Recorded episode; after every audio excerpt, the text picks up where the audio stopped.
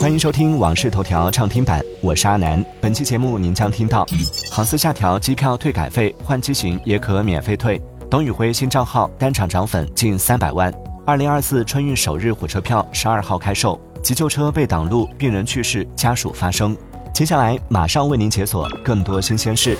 近日，南航、东航相继发布航司客票退改新规，对机票退改费用和退改范围等进行大范围调整，自一月十号开始实施。新规显示，此次客票退改规则调整，调低了机票退改签手续费的比例，并扩大了客票免费退改范围和适用场景，比如机型变动、机票买贵都可在一定时间内免费退改，放宽了因病旅客退改规则等。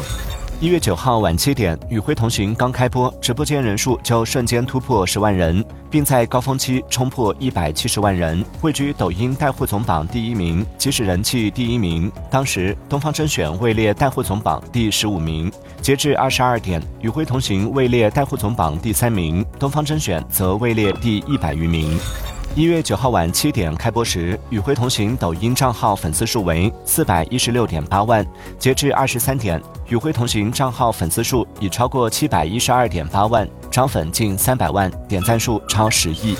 二零二四年春运将从一月二十六号开始，三月五号结束，共计四十天。春运首日车票将于一月十二号开售。需要购票的旅客可以通过中国铁路一二三零六网站、铁路一二三零六手机客户端了解详情和开票时间，避免从非正规渠道购票，面临车票加价、个人信息泄露等风险。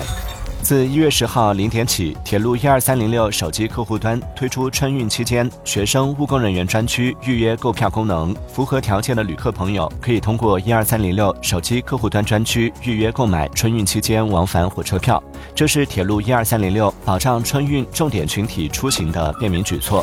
近日，有网友在 X 上发布了一张尚未发布的 GPT Store 的首页图。图片显示，GPT Store 除了提供基础的搜索服务外，还包括分类、排行榜等。从这张图片来看，GPT Store 可以显示产品的用途信息、制作者和下载人数。据悉，GPT Store 原计划在2023年上线，但受到 OpenAI 高层变动的影响，被迫延期上线。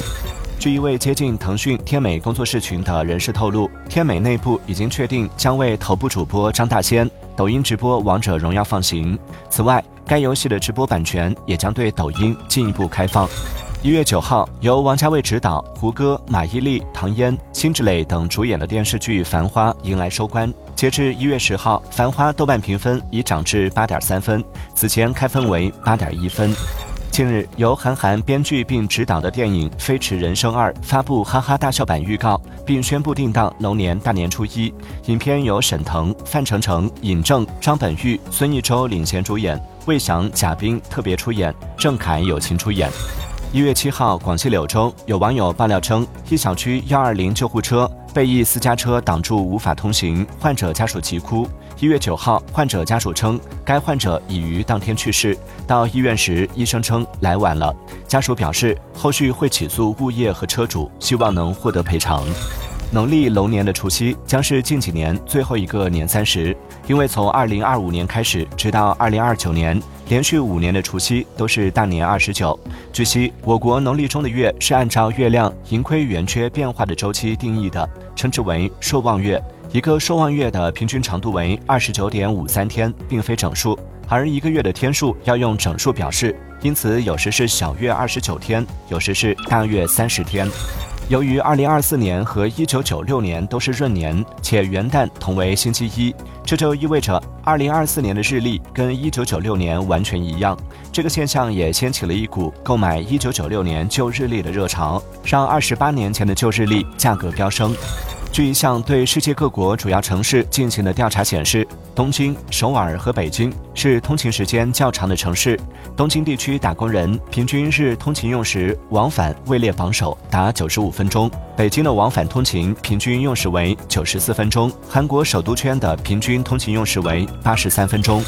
感谢收听《往事头条》畅听版，我是阿南。订阅收藏《往事头条》，听见更多新鲜事。